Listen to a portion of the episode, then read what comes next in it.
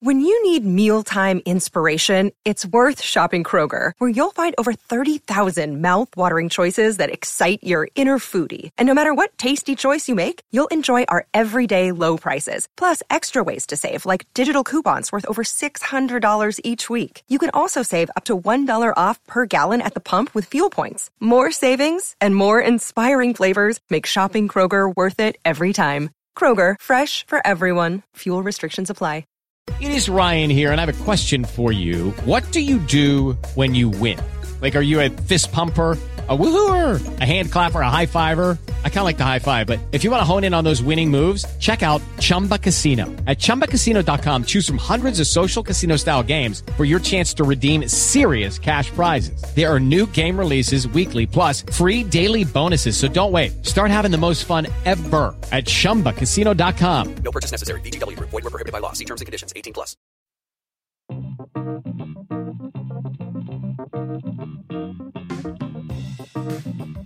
This week on Barca Talk, we say goodbye to Mascherano and hasta luego to Rafinha. Barca B got three crucial points, and Femení are still on top of Liga Femenina. We're into the semifinal of the Copa del Rey, and we're still undefeated in La Liga. We also have scouting reports for Valencia and Espanyol. So, vamos! Hey everybody, welcome to Barca Talk. Brian Henderson here, and joining me as always is your co-host Gabriel Quiroga. Brian, my Barca brother from a different mother and fellow culés, welcome to episode 63. We have a lot in store today, and I am feeling all right, Brian. I'm feeling all right. How are you doing? I'm doing okay. I'm doing better than you actually. You're feeling all right now, but we postponed our um, our recording time by about a half hour just so you could get yourself together because you were not feeling well this morning. yeah, I was not. Uh, I went to a going away party for a friend of mine who's moving back to London. But let me tell you, Brian, pizza is a magical drug, my friend. Pizza is a magical drug. so they have good pizza in Madrid. Oh yeah, we have we have really good pizza, and the best part too is with the apps that you have now, you can like track it. So it's not like you order it and then it's like you have to wait 45 minutes. You can actually see when it's going into the oven and all this stuff. So it's it's pretty it's pretty amazing. And I'm also really happy, Brian, because finally I was able to watch the La Liga games, the Copa del Rey, with my new uh, Movistar internet streaming service, and it's magical. It's magical. Again, with pizza and the and the streaming internet. I'm super happy. It's it's been a revelation because, for example, yesterday I was working. I was able to watch the uh, Barca Femení that was on Gol TV here, which I probably never would have watched. And I was able to watch another match, and it's just it's amazing. It's like having Sunday ticket, NFL Sunday ticket, but now it's like it's for real. Like I don't have to look for illegal streams and wait and have bad streaming, and everything's in HD. So my viewing experience of La Liga has exponentially gone better. Yeah, and so you you got you got TV service, and but you also got an actual TV, right? I did not get a TV yet. oh, you're still working yeah, on I'm that. still working on that. So I have I have a double screen setup, and so one of the monitors is pretty big that I use as my TV. So I watch movies on that thing, and so I was able to, you know, while I'm working at my desk, I can, I can have the game in the in the background, and it's amazing because the now I can watch the pre-game show, the post-game show, and everything is just it's it's pretty amazing. So I have like football 24 seven now. Yeah, and I know the feeling because we just got a TV over the uh, Christmas break, and it's so great to be able to watch the game on the TV and write my notes for the show on my computer without having to switch windows back and forth. Because before, you know, I'd been doing it on just my my little 12 inch MacBook for everything. So I can understand just how much better your life has gotten, and you have access to all these new channels. You could watch Barca B, you could watch FCB Femení, so that's awesome for you. Yeah, definitely. And the other thing too, you know, it's just like if I want to watch the news, I can just have the news on there, practice my Spanish, obviously. So it's just it's this when they finally activated on on when actually I think on Thursday, right before the Copa del Rey match, and I was like, all right, this is going to be pretty awesome, and it was. It was, you know, it's an HD quality. It doesn't, um, it doesn't get hung up at all, and it's, oh my gosh, it was just, it was like the best match experience I've had in a long time. Awesome. You know, I was I was actually just checking uh, the weather because here in Buffalo things have kind of warmed up the last couple of days. The snow melted and it's been in the 30s and 40s, which has been um, you know for January in Buffalo it's it's very it's beyond tolerable. It's it's almost downright nice. Of course, there's still this canopy of of clouds, just overcast all the time, and it starts to get you down. And and then I check my weather app on my phone, and you know I have multiple cities in there just for for reference and for fun. And whenever I check how the weather is doing in Barcelona, for example, versus Buffalo, it's um it's always a little a little depressing. Like right now in Buffalo, it's like in the 30s, but in Barcelona right now, it's 59 degrees, mostly sunny. It just makes me think how I wish I were there. So speaking of Barcelona, you're going to be going there in April pretty soon for this uh, fan tour, We're, and let's just talk about the fan tour for a couple of minutes. But first, I want to know: is there a place in Barcelona that's your favorite place aside from the Camp Nou? Yeah, I have a couple, but uh, one of my f- most favorite areas is the Born district, and that's it's a neighborhood really close to Barceloneta, which is the the touristy beach area. But I really like this Born area because it's it's near Gothic area, but it's also a really cool area to, you know, kind of drink, eat, um, people watch, and you're also close to the beach, and you can find little nooks and crannies and really cool places to eat. Now it is a little bit touristy, but also um, it's just fun to just really hang out there and check it out. So that's definitely one of my favorite spots around Barcelona to hang out um, have a drink, of vermouth. Um, vermouth here is like a sweet wine. It's not like the vermouth we you in the states with uh, martinis. But um, yeah, it's it's just a really cool place. It's it's kind of hipster a little bit, but in a, in a not pretentious way, you know. So you know. Uh, but it's a lot of fun, especially the, when the weather's really great. It's just there's so much activity going on in there. So, have you ever visited the Born area? I have, because uh, when I was staying in Barcelona the last time, we were staying in El Raval, which is right near Born. So we were touring all around that part of town. We went to Barceloneta a little bit. We were in the Gothic district. We went to El Born. Uh, and of course, we were up in like more other areas like Eixample and all that sort of stuff. So yeah, the Born district is really cool. And I would think that in April, like when you're going to be there for this fan tour, it's going to be still be off season, so it, the tourism factor won't be too high. You know, in summer it probably is just ridiculous, but in April it'll be pretty manageable. I would think. Yeah, it'll be a good weekend because the weather should be you know probably around seventy degrees or so. There'll be a good amount of you know people it won't be too touristy like you said like in the summertime and it'll be a good way of seeing the city especially like it won't be as crowded seeing um, sagrada familia and the different sites that barcelona has to offer. You know it's funny that you mentioned la sagrada familia because that's is, that is my single favorite place maybe in the world actually not just in barcelona. And i know that it's touristy uh, but i just love it. You know i've i have felt i'm not a particularly laid back person. I'm a little intense But so there's two places in the world where I have felt genuinely relaxed just by being in the environment that I was in. One of them was at the Blue Lagoon in Iceland. So if you ever go to Iceland, definitely do those hot springs because they're awesome. But the second was in La Sagrada Familia. Just the way that that the that the light comes in through the stained glass windows and and the way that the towers go above you and they have these these skylights at the top of those incredibly tall towers the way that the light comes in and it's adorned, it looks like you're looking off into infinity. You know, I'm a I'm a composer. That's another thing that I do. It's some would even argue it's the main thing that I do, um, even though lately I don't feel like it is. But that's just you know artistic angst. So just get used to it. But if there were one place in the whole world where I could have a piece of my music performed, it would be in La Sagrada Familia. It's just a, it's a very beautiful and transcendent place for me. That's that's one of my that's one of my favorite places in the world. So obviously this is not some, you know, out of the way hot travel tip, but I just love it. Now I do have a small hot tip, which is uh, there's a spot in El Raval, the neighborhood El Raval called La Whiskeria. And my experience in Barcelona, although limited, is that it's kind of hard to find fine whiskeys in Barcelona. You know, you're more apt to find good wine, uh, maybe some beer but uh, fine whiskeys aren't really the uh, order of the day there. But at La Whiskeria, if you're a whiskey fan like I am, this is the place to go. It's very cozy. They have fine whiskeys. I just double checked if it was still there, and it is.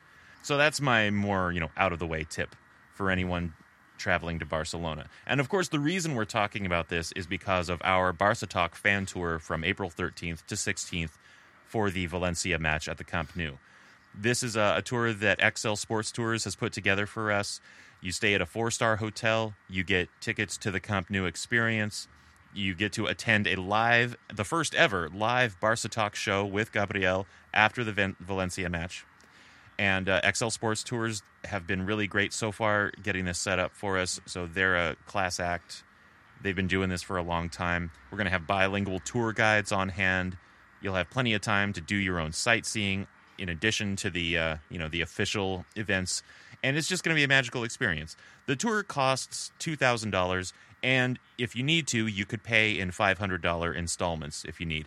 So if you want to do that, sign up for it. Go to barcatalk.net, click on the link for the fan tour, and enter code BT18 to check it out and sign up for this tour.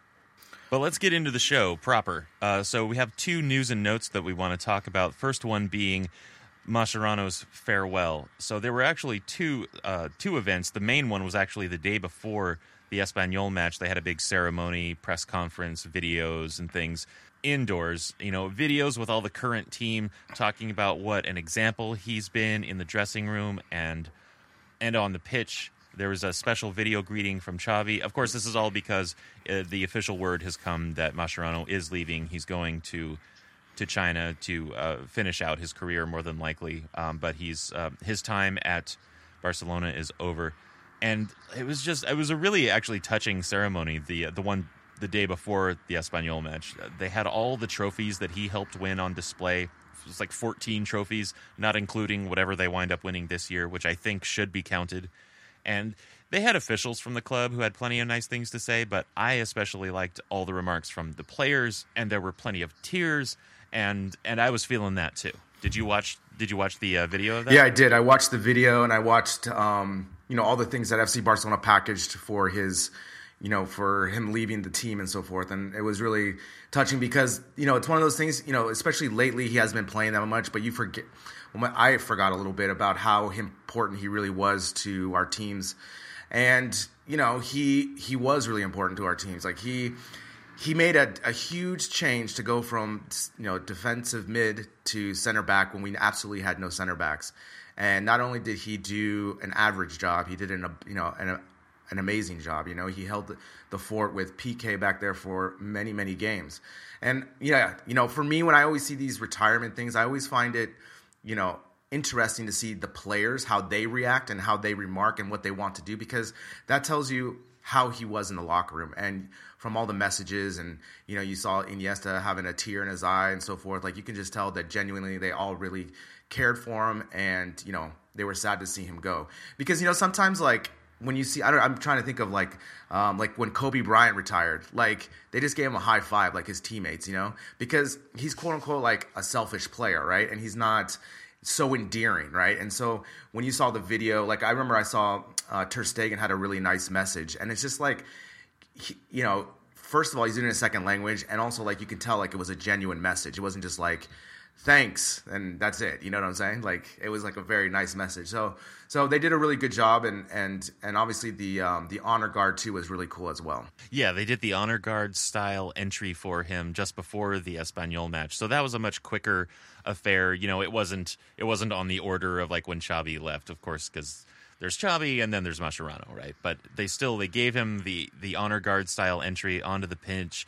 He came out with his kids, his family, waved to all the fans, hugs all around, and and all around the Camp Nou, banners and signs it was really a proper send off for someone who really has given so much to the club. And you and I had talked about this in a previous episode that you were you were saying you really hope that they give him a proper send off, and I think they uh, I think they managed to do it. Yeah, I, I, think they did too. And you know, the other thing too I was watching was like when he was living the, leaving the Camp Nou, like he was just like you can just see he's like it's like two things. It's like yeah, I'm leaving Barcelona, but it's like I'm going to China. Like it's totally distinct, right?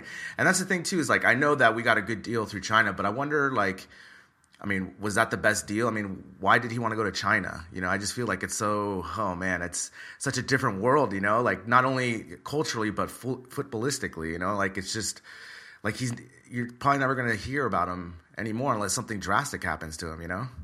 Right. Well, you know, we don't hear much about Xavi anymore, even though he's playing in uh, what Qatar. Yeah, exactly. I mean, I know that that's where the money is because they're trying to do kind of like what the MLS did was like get these expensive um, players at the end of their career to try to get some notoriety, and I and I understand that model, especially when you're a new league. But at the same time, just from Mascherano's point of view, like he couldn't have gone to like another La Liga team, or yeah, I don't know. I just I don't know. I just think it's it's kind of weird, but I, I understand uh, money talks, right? It's always about the money. I don't think it's entirely about the money. I, I'm sure that there's plenty of money on the table for him, and it certainly had something to do with it. But again, like if you look at the Xavi example, Xavi went to Qatar because he was kind of interested in developing the game in that region. And of course, China has um, a longer history, I think, of a footballing culture. But as far as these leagues, they've really, in the recent years, started to get better and better players. Of course, they're still following that model of that MLS has as well. MLS teams, you know, getting uh, top class European players to sign on. You know, we got David Villa, we got Pirlo, you got Beckham, all playing in MLS. So maybe he's just interested in helping to develop the game in China. Maybe he's actually just interested in China. You know, I I I didn't catch everything, all of his press conferences and everything he said to the press. Uh, I've been busy with certain things, uh, so I I don't know. But maybe he's remarked on this, for all I know. And I was also thinking that since now he's been playing with Paulinho for half a season, who did play in China, you know, maybe he was talking with Paulie and he was uh, got some feedback from Paulie about what it's like to play in China. Maybe that helped him.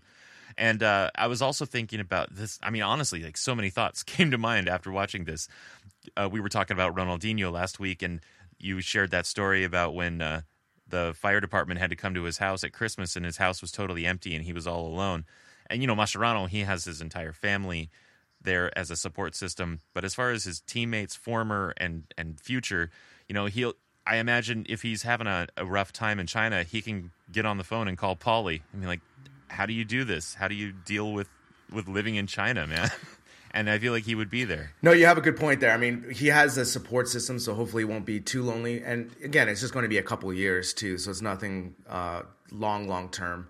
Um, but we'll see. I mean, I, am I'm, I'm just glad that uh, Barcelona was able to give him a proper send off, and obviously um, the fans were able to show their appreciation as well. Yeah. Now, just another sub topic on this. Did you notice how Ter Stegen gave his farewell to Masche in Spanish, but Cillessen spoke in English? I find that I have to call Cillessen out a little bit on this because they've both been playing in Spain about the same amount of time, and frankly, Ter Stegen works more than Cillessen. So why isn't Cillessen doing his homework and studying his Spanish a little bit more? I don't know, but uh, the man, man. He speaks like so many languages, you know, and he speaks it so well. Like I've I've heard him in interviews in English and in Spanish, and he he's got it down packed. And yeah, no, I, I totally noticed that as well when Cillessen did in English. But also maybe he wanted to express himself better. I, I, who knows? But yeah, you have a good point. Yeah, that could be because like, also it's fair. I mean, English is not his native language, so I don't know, but maybe he's just he feels better at English and more secure, and he wanted to make sure that he got the right message across. That's that's fair. But still, why isn't he? You know, he's he doesn't play I know, games I know. as Ter Stegen. I know, but you know, Ter Stegen also has to manage the game in Spanish. You know, so maybe he has more of a you know a goal for that. You know what I'm saying? Like when you you know when he first came to the season or when he first came when he first came to Barcelona, you know, we had Bravo, and so he was probably learning Spanish and knowing that he was going to be eventually the number one. And obviously, when he's doing the calls on the pitch and stuff, he's probably doing it in Spanish, and so he probably had yeah, that's what I would say. But I, I totally get what you're saying. But Cillessen's English is pretty damn good though. Well, yeah, his English is very good, and I'm just I'm just giving him a little bit of grief. It's not I'm not that outraged about it or anything. All right, but anyway, let's talk about our next item, which is that it's official that Rafinha is going to be going off to Inter. Uh, so they're taking him on loan for the remainder of the season, and they will have the option to buy for 35 million euros with an extra 3 million possible in variables. And if they exercise that option, they'll have to finalize that before the end of the season. So also Inter will be paying Rafinha's salary. Now, there's always a question as to who will pay the salary with these loan deals, but uh, it's funny that Barcelona was eager to point out that Inter would assume that cost in their announcement. Yeah, I had a, I had a funny text message from my dad yesterday. He says, uh, "Rafinha's on Bayern?" Question mark. And I go, I was like, "What?" So then I, I text him back. I go, uh, "You mean Rafinha from Barcelona?" And he goes, "Yeah." When he goes, "When did he dye his hair blonde? And when did he go to Bayern?" And I'm like and I and you know I woke up to this right, so I was like, okay. So then I was like doing, and I was like, oh my god, my dad thinks there's obviously a different Rafinha on on Bayern, right? And he spells his name the same. So I text my dad, I go, Dad, there's two Rafinhas in world soccer, right? Apparently, Rafinha just went to Inter. My dad's like, oh, thanks. That's why you have a podcast. That's right. That's right, Gus. That's why we have a podcast and you don't. yeah, so I just thought that was funny, you know, because like especially with the time difference, I'll wake up and I'll have like a bunch of WhatsApps, and my dad's WhatsApp was at the top, and it just says Rafinha to Bayern, and I was just, and I was like, what is going on here, you know? So, but I again, I think this is a great move for Rafinha because he's going to be able to play. It's uh, you know, a quality team. You know, it's not like a it's not a second tier team. Um, most likely, he's going to start a bunch of the games as long as he's healthy, and we'll see how it holds up. And at the end of um, this season, they'll be able to evaluate where to go with him. But I don't think he's going to have too many opportunities at Barca. I think they're just going to loan him out again for the next season, and I don't know. We'll see. We'll see how he holds up because it's always it's not a matter of his talent or his play. It's just being able to play. You know, not being injured. Yeah, well, that's that has been the thing that has been affecting his career in the last few years, uh, really heavily. I mean, you know, this last injury, he had to have two surgeries. He was out for over nine months. I mean, it, it was a really tough pull for him, but he came out of it. in that last time where he played, you know, what, 18, 20 minutes, he looked actually pretty good. And there was also that nice moment when he got tackled and he got right up and everything was fine, going about his business. So he does look healthy at the moment. The only question is, you know, can he stay healthy? Yeah, those uh, Alcantara ligaments, man, they have those weak, weak knee ligaments because his brother too has had, you know, problems with his knee throughout his career. So I don't know if their dad, I don't know, needs some more collagen in their diet or something. I don't know, but uh, but uh, just a little bit of collagen on your exactly, pasta. along with some Parmesan cheese, right? But uh, but uh, but you know, it's it's sad to see him go because he's been you know in Barca for so long. You know, he's been part of you know he's grown up through La Masia and everything. But at the same time, you know, this just happens in world football. You you you have to be able to play, and that's part of not only meeting your potential, like talent wise, but also you have to not be injured as much, unfortunately. So uh, hopefully he'll have some good playing time, and we'll see how what he does in the summer, and we evaluate that at the summertime. Yeah, well, the, you know, the main incentive for him is is getting time in the World Cup, right? He wants to play for Brazil in the World Cup and get as many minutes as he can in that tournament. So I think that's the main incentive for him to go to Inter or any other club just so that he can get playing time because at the moment on Barcelona with the squad as it is and him just coming back from injury, it's a little bit questionable as to whether he's going to get any time there. So it's ultimately probably better for him in that short term. Now, here's a question for you. If the you know, with our squad the way it is, if he does really well at Inter in these these months, do you think Barcelona would pick him back up or just take him back from loan and start to play him and plan for him for next season? Or do you think Inter will exercise the option to buy? So I think it all just depends on if he survives the season, you know, playing a, like X amount of minutes, right? So if let's say he plays more than 10 games or 15 games, then I think Inter will buy him because I think Barcelona, especially Val, Val Green right now, I think he's comfortable, obviously, with Andres Gomes, right? And so he'd rather have Andres Gomes, even though I don't like him, but he's not, in, you know, he's not injury prone like Rafinha. And so Val Green has more confidence in Andres Gomes to be healthy, even though the talent, you know, you, you I would say Rafinha has a higher talent ceiling than Andres Gomes, right? But Andres Gomes is really dependable. He's he's always there, right? He doesn't get hurt. So I think the writing was on the wall already, and I think that's why it's important not only for the World Cup, like you mentioned, but also you know maybe he finds a new home in Inter. He, he does have some friends there, and maybe he just find you know sometimes you just need to find your own team and find your own spot and be the man on the team and. They're going to depend on him, and that's going to be a new feeling for him. Because in Barcelona, we did not depend on him, and hopefully that'll give him some confidence. Again, it just really just goes to his injury. You know, as long as he's he's playing, he'll have a great career going forward. Yeah, absolutely. And do you think that you'll watch more Serie A now that he's playing for Inter? Like, are you going to watch an Inter game here and Uh, there? no, no. You're, you're No. shaking your head. I'm not. I wish that I would. I honestly like, wish that I would have the the motivation to at least you know check in on him. I don't think I will. no, though. it's it's too hard, man. We got to focus on La Liga for the podcast and stuff, and You know, it's it's hard. Like I used to watch more EPL games, just like when there were good games. You know, like let's say Chelsea, Arsenal, and stuff like that. But lately, I just been really focused on watching La Liga and keeping on that. But I do have a, a really quick funny story. So I had when I first moved to Madrid, I lived in a house with six other people and it was like the United Nations. So I was the American, there was an Italian, there was a Spanish person, like it was from all over the, Europe basically. And one of my roommates, one of my really good friends, was Gio Giovanni, and he's from Rome, and so he supports Roma. And this guy would watch the Roma games on his laptop and yelling at this screen, and it would be like match day five. And I'm like, you know, I'm like, Gio, you're gonna like have a heart attack. And I go, plus you're Roma, like you know, I was like, relax, you know, you're because look, I think it was like one one, and he would just be yelling, and I would always record him and send it to my friends because it was the funniest thing to see. So, if anything to watch Serie A is to watch Italians watching Serie A is the best thing ever because I was just. I was just amazed of how much passion he had, and it was just like match day five against like Genoa. you know what I'm saying? It wasn't even like a derby; it was just like some random match day, you know. So I always have really good memories of that. But I, I mean, Serie A for me hasn't been a decent league in a long time. You know, when AC Milan, like I remember when I first started watching world football, you know, it was AC Milan were the top dogs, and then Inter when Ronaldo was there.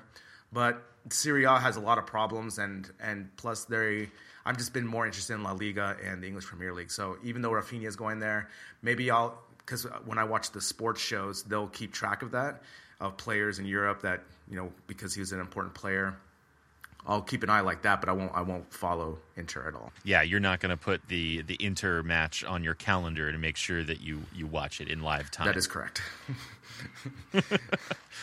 all right. Well, that's it for the news right now.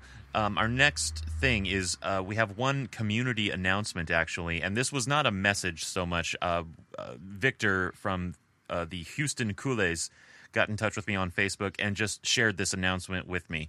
Um, so this is exciting. The Houston Coolers, which were formed just a year ago in January 2016, they have now become an official Pena. Uh, Pena Blaugrana Houston. So they just announced their official status with the club as a Pena this last week. And right now they are looking to build membership with an inaugural membership rate of $0. That's pretty good. So um, if there's a Barcelona game on TV and you're in Houston, you can most likely find them at the Richmond Arms Pub in Houston. And if you want to find out more about the Houston Coolers and get involved with them, you can just find them on Facebook. Just look for Houston Coolers. So, congratulations to Victor and the other um, organizers in that group. I have heard that getting Pena status is not always easy to get. So, good on you. Yeah, so congratulations. And this is just great news because, you know, the Penas are starting to become more and more prominent all over the U.S., you know, with San Francisco, New York. And it just, more and more people are starting to follow FC Barcelona, which is great. Yeah, and so if there's anyone out there who has a fan group, whether you're an official Pena or not, if you have any announcements or anything, let us know, and we'll you know we'll help spread the word gladly because I would be much happier if there were more Barcelona fans in the U.S. Also, Victor, let me know that if I'm in the Houston area, you know, if, when I go on my my Goodwill Barca Talk tour, visiting all the peñas, I, I have a place to stay in Houston. Yeah, and uh, don't forget to be kissing those babies, right, and shaking hands. That's right. Big. I want. I want big banners. I want. I need a slogan, right? I need a slogan to to run under. But yeah, Barca Talk, twenty something. We'll do the uh, we'll do the full tour of all the peñas. All right, so let's talk about Barca B. They actually had a pretty good result this past week. They beat Granada three nothing and they earned a, a, really crucial three points. Yeah, a really great victory. I saw the highlights of this. I mean, we we're going to talk about the goals, but again, another important victory against Granada, who recently were just in La Liga. So that's a really strong team. And again, we just have to sprinkle in a couple of victories in here and just be not in the relegation zone, and we'll be fine. You know, and we'll be fine. So. So, yeah. so Brian, here's my question. Ever since uh, Carlos Perez moved up to Barca B, the team attacking wise has been putting more goals in and performing a lot better. So, do you think Carlos Perez was the missing link to this season? I think so, honestly. Uh, but also, you know, Marc Cardona has been uh, performing better this year, also. So, Carlos Perez, for anyone who doesn't know, he just came up to Barcelona B this year from Juvenil A. So, he's straight up Academy La Masia player. Um, but I guess he wasn't playing a whole lot earlier on because lately he's been getting, I think, more appearances. And suddenly our performance has gone way up. And of course, you know, Arnaiz, the signing of Arnaiz uh, at the beginning of this year was also, I think, a, a good move. Yeah, and, and, the other thing too is like on the first goal, we'll talk about the first goal by Aleñá, which was a really nice left foot long distance shot. It hits the post, and again, Aleñá just is looking way more comfortable on the ball. He's obviously, you know, the driving force of the attack now, and he just looks, especially with the experience he's been having with the senior team, you can just see and his body, you know, Brian, again, I'm a body language expert, so just watching the highlights, just watching the highlights, you just look like like he's the man of the team. You know, what, you know, you know what I'm saying? Like he just, especially in this goal, he takes the ball, goes to the left, and just hits it, and he's like, "Yep, yeah, I knew it was going in." yeah, I mean, it was really beautiful because he was just there outside the box, and he lost his marker coming from outside to inside, and he just set up his own shot, took it from distance, and it was really well done. But yeah, I think you're right. Just watching him even in these highlights, just in the short highlights that that I get to see, you can tell that he looks like a captain out there on the B team. On the senior team, you know, he still looks like a kid learning the ropes, but on the B team, he absolutely looks like a captain. So he's he's got his um, he's got one boot in one place and another boot in the other. Exactly, and you know. The second goal was a nice goal. It was a corner kick. It was a little bit of a slop goal. You know, there was a lot of chaos. The ball actually looked like it went in on the first way, you know, and the keeper took it out again. No goal line technology, but then um, you know Miranda was there to, for the putback and was able to get that. Yeah, and it's nice because he's a defender, so you know defenders don't always have uh, that many opportunities to score goals. Of course, set pieces are usually their time to shine, and Juan Miranda showed up. You know, when it fell to his feet, he put it away really nicely. Yeah, and then on the third goal was my favorite goal. I think it was a really nice counter. Granada was definitely pushing, and Perez led the attack, and it was really a great movement by Cardona because Cardona went up the middle, and then he flanked out right side basically, creating all this space, and Perez found him with a I mean, I, when I was watching the highlights, I was like, pass sooner, pass sooner. But he made the right decision because the, when he passed it, the, uh, um, Cardona was one on one with the goalkeeper, and then he finished it clinically.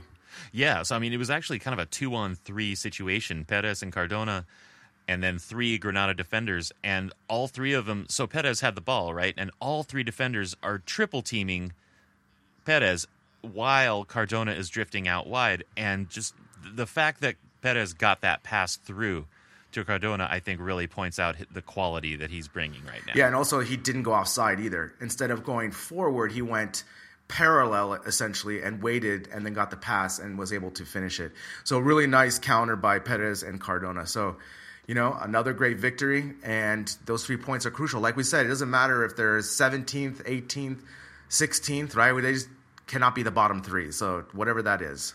Yeah, and also uh, got to give a hats off to Ortola, the goalkeeper for Barca B, because he made a couple of quality saves in this game also to keep the clean sheet. Yeah, and, and that's the other thing too is in the last three weeks they've been playing better defense. They've been converting their attacking chances. Remember, a lot of times in the games in the first half of the season, we were saying, you know, they they were controlling the pace, they had possession, they were you know having attacking opportunities but they weren't converting and now they're starting to convert those opportunities and you can see we've strung two victories in a row here yeah, so in the table, now they're in 18th place, just one point ahead of Almeria, who have a game in hand. But this win was absolutely crucial. And Granada, like you've mentioned, is not a pushover side. These are guys like so many in the second division who were in the first division not long ago, or just last season, I think.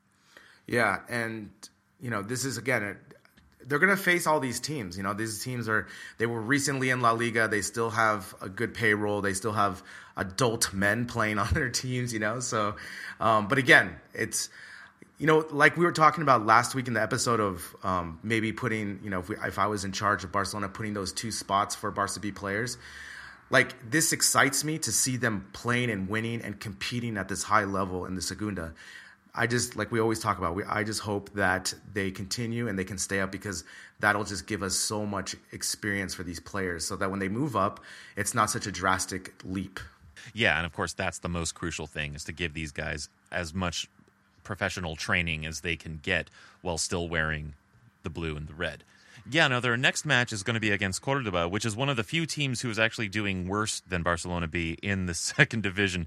They're currently in 20th place with only 19 points. So this could be another one of those matches where we could grab a draw, hopefully a win, and you know keep those keep our second team players in the second division so they can keep getting that experience. So I was just thinking about this while you were speaking. Was that um, maybe you know since it is the second half of the season, right, and they're starting to see their opponents for the second time, maybe they've kind of mentally said, okay, we've seen all the teams, we've we we know we can measure up with them, and now it's kind of like we can play with these people, you know, and maybe that kind of that psychological edge where I remember like when I used to play sports and there was like when I was 12 or 13 and I jumped to a, a, higher division, you know, those first couple games, you're kind of in awe of the talent that's better than you. You know what I'm saying? But then once you hang in there and you say, okay, I can do this and I can, I'm, I can hang in this league. Maybe that's happening a little bit with Barca B in that they've already saw seen these teams and now they're like, okay, look, we are, we're pretty good too. You know, we can handle our own and, and maybe just having that first victory and then obviously this weekend's victory that's going to give them some extra confidence and and maybe like string some more victories together. Yeah, so maybe this second half will actually turn out to be more successful than the first. I like that. I like that idea. That makes sense too because they've essentially they've scouted everyone. They've they've played everyone and they know that they can more or less hang. You know, they they they haven't had like the greatest record obviously, but they have put together 6 wins. They have 9 draws, 9 losses. I would hope to see just slightly more wins and uh, well, fewer losses. Yeah, I, that's the main thing. Fewer losses, more draws and wins. Yeah, I, I, agree. But I, you know, like I said, like just from what I've seen the last two games and the highlights, there's just something about them now that I just kind of may lead to what I was saying about maybe they've realized that they can play in this league and they, yeah, they are the babies of the of the league, but also they're really talented, you know, and so they can hang, you know, and I think it's just going to help them in the long run. Absolutely. So let's turn our focus to FCB Femení. Now, again, they're they're riding high. They're on top. They just had a 3 0 win against Albacete, had goals from Lieke Martens, Toni Duggan, and Patricia Guijarro. Now, that first goal from Martens, it was really sweet. You know, she was driving down the left, as she does so well, and she actually tried to put a cross in, but it was deflected, and then it just bounced right back to her in some space that the defender had left behind. Defender lost her feet, and it was kind of a tight angle, but she just slotted it in at the near post. Like she's, I mean, she's the best. She's been literally voted the best. I'm not, uh, you know, I'm not going crazy here when I say that Lieke Martens is the best. Everyone agrees. The world agrees, Brian. The world agrees. Um, I was able to watch this match, you know, especially with my new Movistar Football Total package, you know. So um, I was able to watch most of this game, and for me, it's when I was watching this match, it's just the physical dominance of Barcelona over Albacete and it, the, the game could have been 10 or 11 nothing but the goalie for albacete had some really great saves but again the partnership between martens and duggan is pretty magical it, I, I have here in my notes it reminds me a little bit of the suarez messi connection whereas martens is like the playmaker makes all those passes like messi and then duggan is just clinical like that second goal she had was just a thing of beauty it was just from outside the box uh, it was kind of like a give and go um, play that happened, and then she just hits it in the low right corner, just clinical finish. And again, the women just continue to pile up these victories. And from what I saw too, is not only they are the way they can pass and move, they have that Barca style, but the the clinical finishing that they have with Martens and Duggan is is unmatched by any team in La Liga. Yeah, and just recently they picked up this new this new fullback Perle Morroni from PSG, and on that Duggan goal, it was actually I mean it was spectacular. It started actually with a throw in in the Barca half, and our new fullback Perle Morroni, she popped it over the heads of a few Albacete players to Duggan. Then she played it back to Martens on the first touch, and then they were all just off to the races right? Martens plays it through for Duggan again down the left side, and then she made a final one touch play with Vicky Losada to get the ball back and then just rifled it in from the corner of the box. It was beautiful. Yeah, I mean, the, again, the physicality that the Barca Feminine have is just, it's unsurpassed, right? Maybe with Atletico, they can match with them, but you know, we have top flight players on our team, and Albacete doesn't, right? They're they just have players from around that market, and we have international stars. And it, it was it was evident on the field. But again, just a really good good game for Barca Femenina to, to get that victory again because what happened today, Atletico drew with Real Sociedad one to one, and so in the table now we have a two point edge, which is really great news. Yeah, I mean.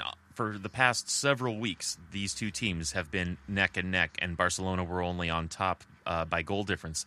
But now, thanks to Sociedad, the women are clear on points. And, you know, it's still tight, of course, and the league decider will still be the next matchup between Atletico and Barcelona. Uh, but it's really great that uh, that we got a few points on them now. And the other thing too, again, like we always say with the men's team, it's all about the defense too, because you know they can score goals, but it's it's about limiting the opportunities of your opponent and the goal conversion, right? And so the women have been doing that lately with more shutouts recently, and that's going to help ultimately and with the clash against Atletico on March 11th. Yeah. Now, the next match coming up is going to be against Sociedad next Sunday at home. Now, Sociedad, they got this draw with Atletico, which is great, but they are in 12th place. They really aren't the biggest contender right now. You see after that draw how anything is possible, but I think we could probably get a win out of that one also. I think so too, especially at home and just the way Martens and Duggan are playing together and rolling. I just I just think that we should be able to get those points. Yeah. Now, there's also a little bit of news. So, for those of you who've been listening and following our talk about the uh, the women's side, it's always been a little tricky to to really be up to date with with the women because the FC Barcelona website is not uh, not very robust as far as the women's side goes, but apparently they've uh, they've kind of redone it a little bit. They've improved things, and now it's better. Yeah, not only that, but also the La Liga Iberdrola t- also updated their website as well. So I think there was a big movement recently to to get that information more available, and so on both ends now you can get better information. It's um, you know they just got to update. They updated their WordPress theme. Is essentially what happened. yeah, which is something that we've been talking about for the show for the past few weeks, and I think we're actually going to be uh, seeing a new website for the show soon. But we'll let you know when that happens. So yeah, it's really nice that now we have like more access to information. Highlights get get fed a little bit quicker. It's good. All right, so we're actually going to split our reviews up into sort of two smaller segments. First of all, let's talk about the Copa del Rey overall, and then we'll talk about the Espanyol match, the second leg quarterfinal match that just happened last week. So the quarterfinal round was a round of upsets, really. Um, Atletico fell to Sevilla, and Real Madrid lost to Leganes. The best best possible result there. Um, and then, of course, Valencia knocked out Alaves after extra time and penalties. Alaves gave Valencia a hard time, but Valencia got through the round. Yeah, this is um, interesting because with the Atletico match, let's take that match first. Um, Atletico had to win or, or not allow Sevilla to score, and Sevilla scored within like six minutes or something like this. It's just it's really peculiar because at Atletico, when I think of Atletico, I always think of defense, and something is amiss this year with their defense. Again, they take out um, Griezmann and Diego Costa in the first leg when they were already up one nothing or tied one one or something like this, and so just really peculiar moves by Cholo Simeone. And again, they fell to Sevilla. Sevilla was just the better team over the two legs. Now, Real Madrid losing to Leganes was the greatest thing because Brian, I don't know if you know, the best thing I love about my job is trolling my kids when Real Madrid loses. It is the it is the greatest. Uh, at my school, all the kids are Real Madrid fans. They'll, you know, when Ronaldo score, they'll come up to me and they'll be like, "See," you know, they do that thing. But again, yesterday I, I walked into, you know, the day after I walk into class and I pick out the kids that I know that I can do this to, and I just go, Real Madrid, what happened? What happened? Right? You know, and so I just love it. It's the best. But yeah, Real Madrid, really poor showing. And I think for me, if I were a Real Madrid fan, which I'm not, if I were, um, I think the thing I would be the most upset about this this um, this leg is that during the broadcast, especially on the Spanish side, they kept saying over and over how Bale, Ronaldo, Marcelo, Toni Kroos were at home, like watching the game. You know what I'm saying? Like Zidane was like, Oh, yeah. take the night off. You don't even have to come to the stadium. Just stay home, right? And the broadcast kept saying that. And I was like, you know, obviously, yeah, that's a talking point, but I don't think it's that important. But then obviously, when the game got really contentious at the end and they had no extra talent on the bench, man, the the supporters in the crowd, um, the broadcast after, people were so upset about this.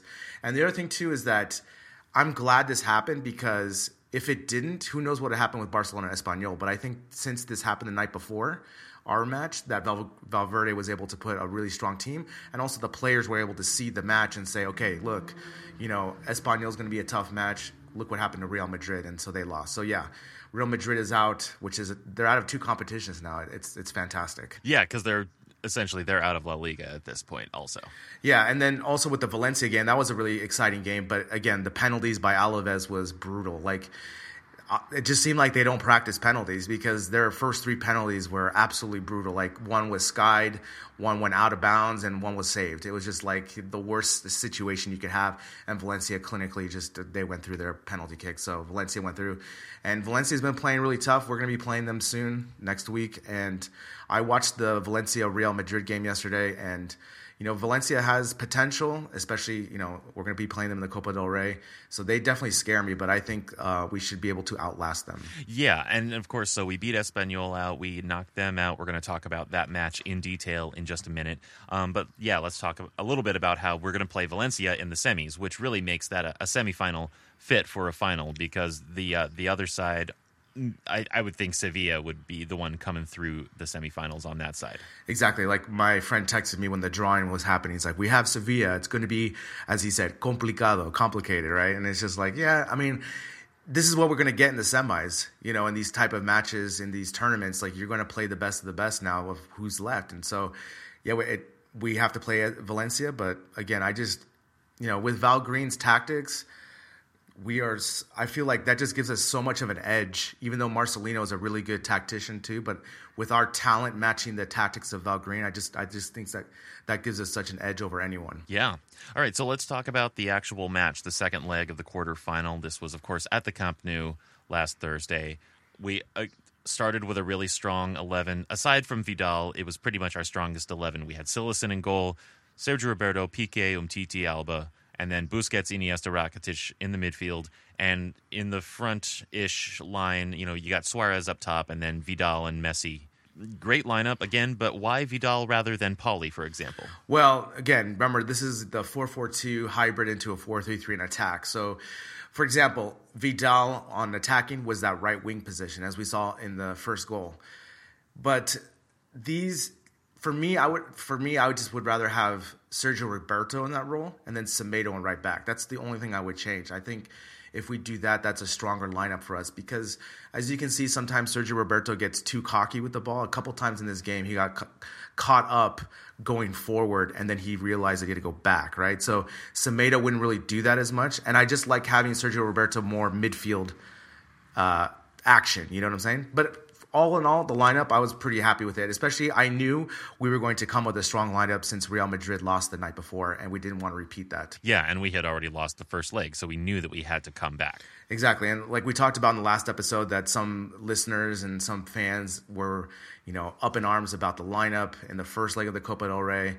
I mean, I knew, especially being at home, that was going to give us an advantage, right? Especially with the ref being in a at our home field was going to give us more calls, and I knew that Espanyol wasn't going to be able to play as um, aggressive as they were in the first leg. So I I had confidence going into this that we were able to pull through, and you know we started off with a bang right away essentially. Yeah, I mean in that first half they were on fire and really dominant in the first half. Second half a little less so, but they were never out of control. And uh, we also got to see the debut of our new number 14, Coutinho. Yeah, I mean, it was all in all just a, good night, you know, and, and everyone was tweeting the picture of Iniesta coming off, and you know, it's like a like a passing of the torch type of moment, you know, of the two players.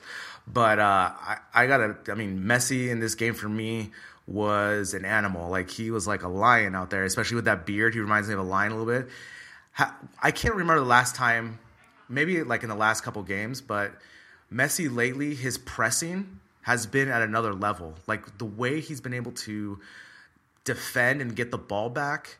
I mean, in the first goal, I mean, he gets the ball, he makes the play happen, he finds Vidal, and Vidal hits a magical cross, you know, like Sergio Roberto type cross, and Suarez finishes it perfectly. And it was a lot of, it was pretty funny on Twitter actually because people were saying, who is this Vidal guy that we haven't seen before, right? Because he had like the first half of his life, right? But then, like, in the second half, he didn't play as well. And people are like, yeah, I guess the magic potion wore off in the second half, type of thing. But, but let's talk about that first goal. That first goal for me is two things.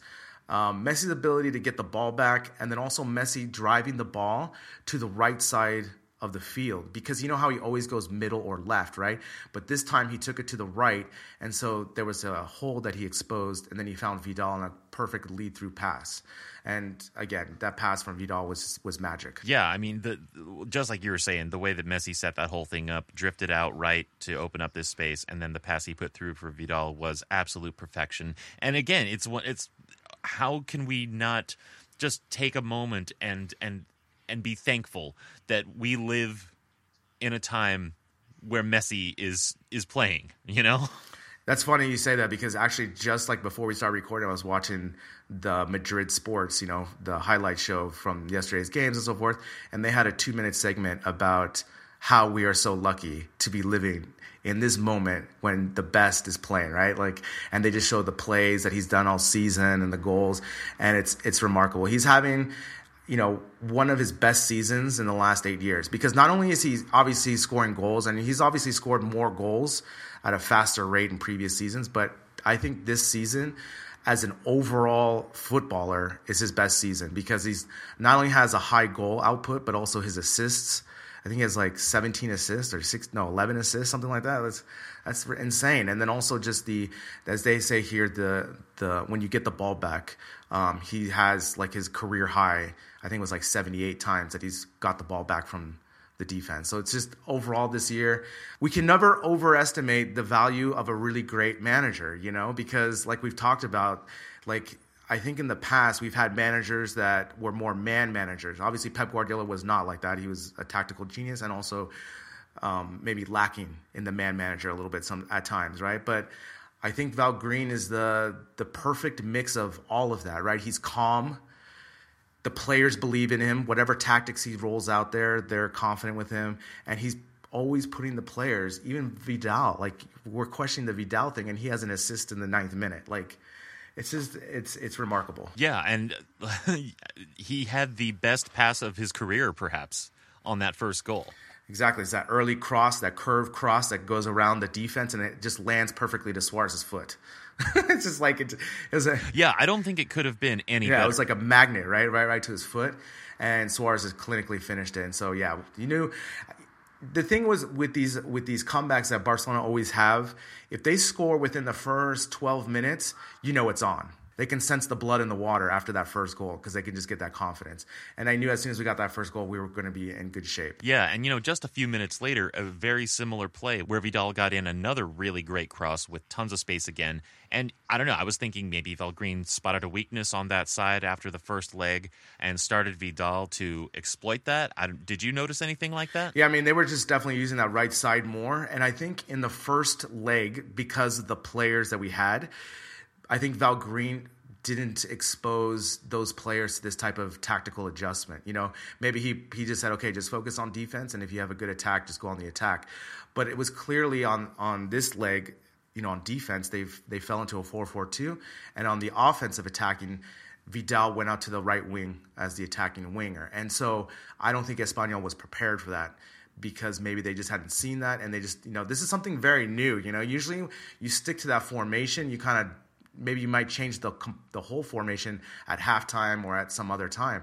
But now this attacking formation defensive is something that's you know kind of a newer type of thing, and I think other teams are trying to get used to it. And as you can see, we've perfected it now. We've we've we're more solid on defense with the 4-4-2 and then when we attack we split up we open the lanes alba comes up sergio roberto comes up and it's just it's pretty remarkable yeah now what about the second goal from messi i mean again just goes to his pressing. He gets he he makes a pass, it gets intercepted, but instead of just walking around, my mom would be super impressed by his hustle on this one. He like just he he turns around, goes after the guy, gets the ball, hits the shot, it gets deflected and goes in, but the whole process was Messi and his recovery of that ball. He it's like he wanted that ball so bad, and he's like, "I'm getting that ball. I'm getting that ball. I got the ball. I'm shooting. Okay, it's a goal." Yeah, and the the note that I made on it was that he was really showing his teeth on this play. We've talked a little bit about him looking like a lion and being ferocious, and he really was in this match.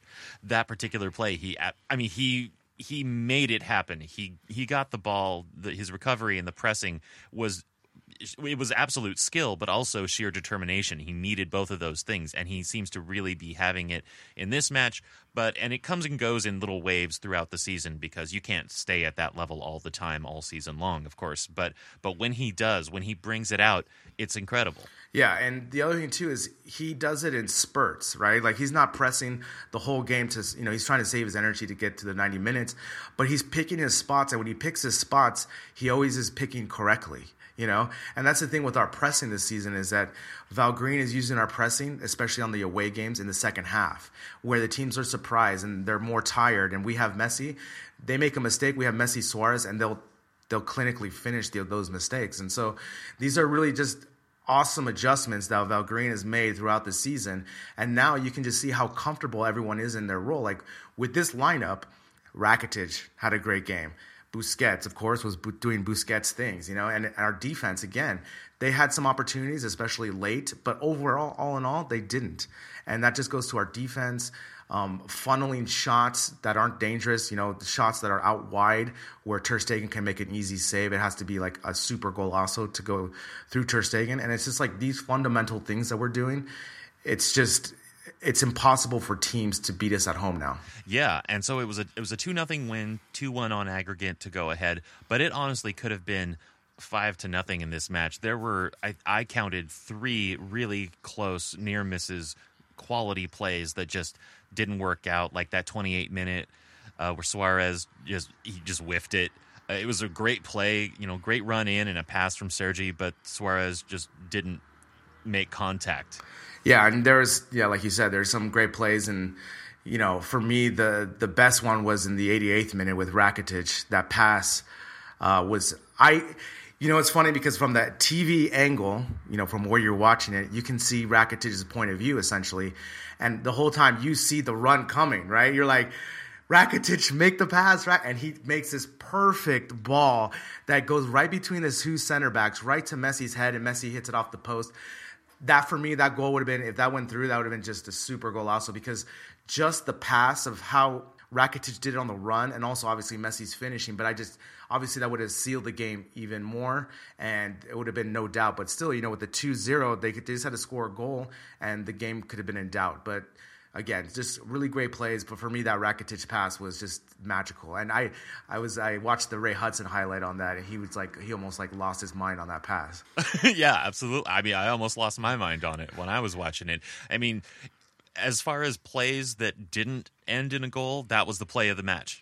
Definitely, definitely. And again, it just we were so dangerous every time we were attacking. Again, Messi being the playmaker for us is this is the role he was born for. You know, he he has the vision to pass like an Iniesta, Xavi, but then he has you know the finishing that they don't, and he's he just drives the match. I mean, he he had how many fouls on him did he have in the match? I mean, how many times was he on the ground? Like they could not stop him. They couldn't stop him. He, he's it's watching him again like in this type of match where it's an important match. He always brings the goods. Always. It's just he puts the team on his back and he's like, we're going through. Just follow me. Yeah, he's a captain. True. All right. Now, also, we saw the debut of Coutinho coming on for Iniesta, and I thought that immediately he fit right in. He looked comfortable as if he'd been playing with these guys in this formation and all that all year long. Yeah, I mean that was a great moment because you know again it's just like the Dembele thing. We're so excited to see the potential what he can bring to the team, and yeah, I mean, there was a couple things where I think a couple times he drifted past the middle a couple times too much. But other than that, like his ability to his first touch, I was really impressed with because you know I've just seen highlights of him scoring and so forth, but just watching him.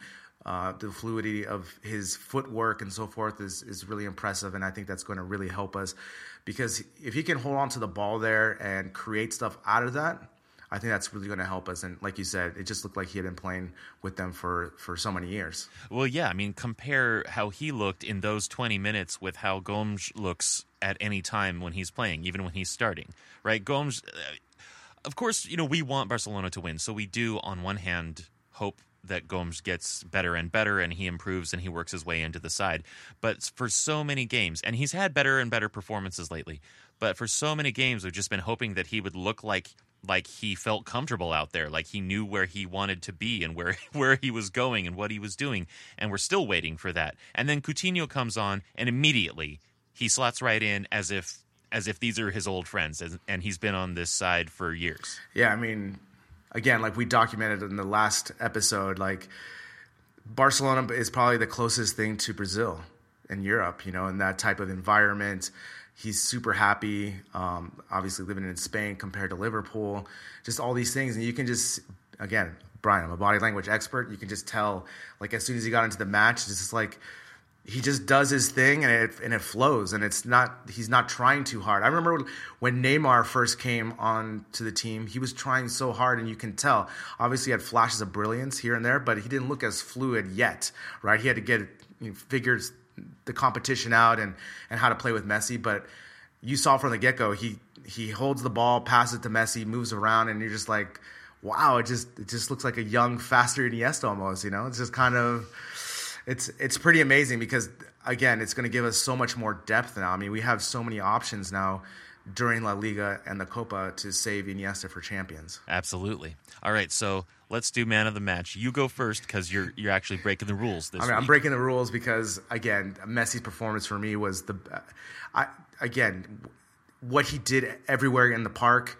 He did everything, and that's the reason why we won the match. I mean, his passing, again, his um, pressing. It's just uh, every time I'm in awe. And again, this match, I know we try to highlight other players, but he he's this match he carried the team on his back and he deserves the man of the match, and he was he was spectacular in this match. I mean, if, on a on a rating of one to ten, he was probably like a twelve in this match, right? I mean, you can't. I mean, he did everything. He did everything for the team. Yeah, I mean, I guess uh, we we do have our our rule that uh, for man of the match we don't pick Messi because we just assume that Messi is the man of the match if he's playing, and so we try to highlight other players. But I, I suppose at some point that rule just just breaks because because that's what Messi does. He transcends so many things. And I, I think this match was was the one. Like it, I think you knew at some point you were going to break this rule, and you were waiting. You were waiting for the right moment, and I think this was definitely the moment. I mean, just think about how many times he had the ball and he would drive. You kind of just like, oh my God, something special is going to happen. And this was one of those matches where he did that. And I know, like, I think it would have uh, put the exclamation point on his performance if he would have converted that header from Rakitic, because I think it would have been like one of those all time matches for him.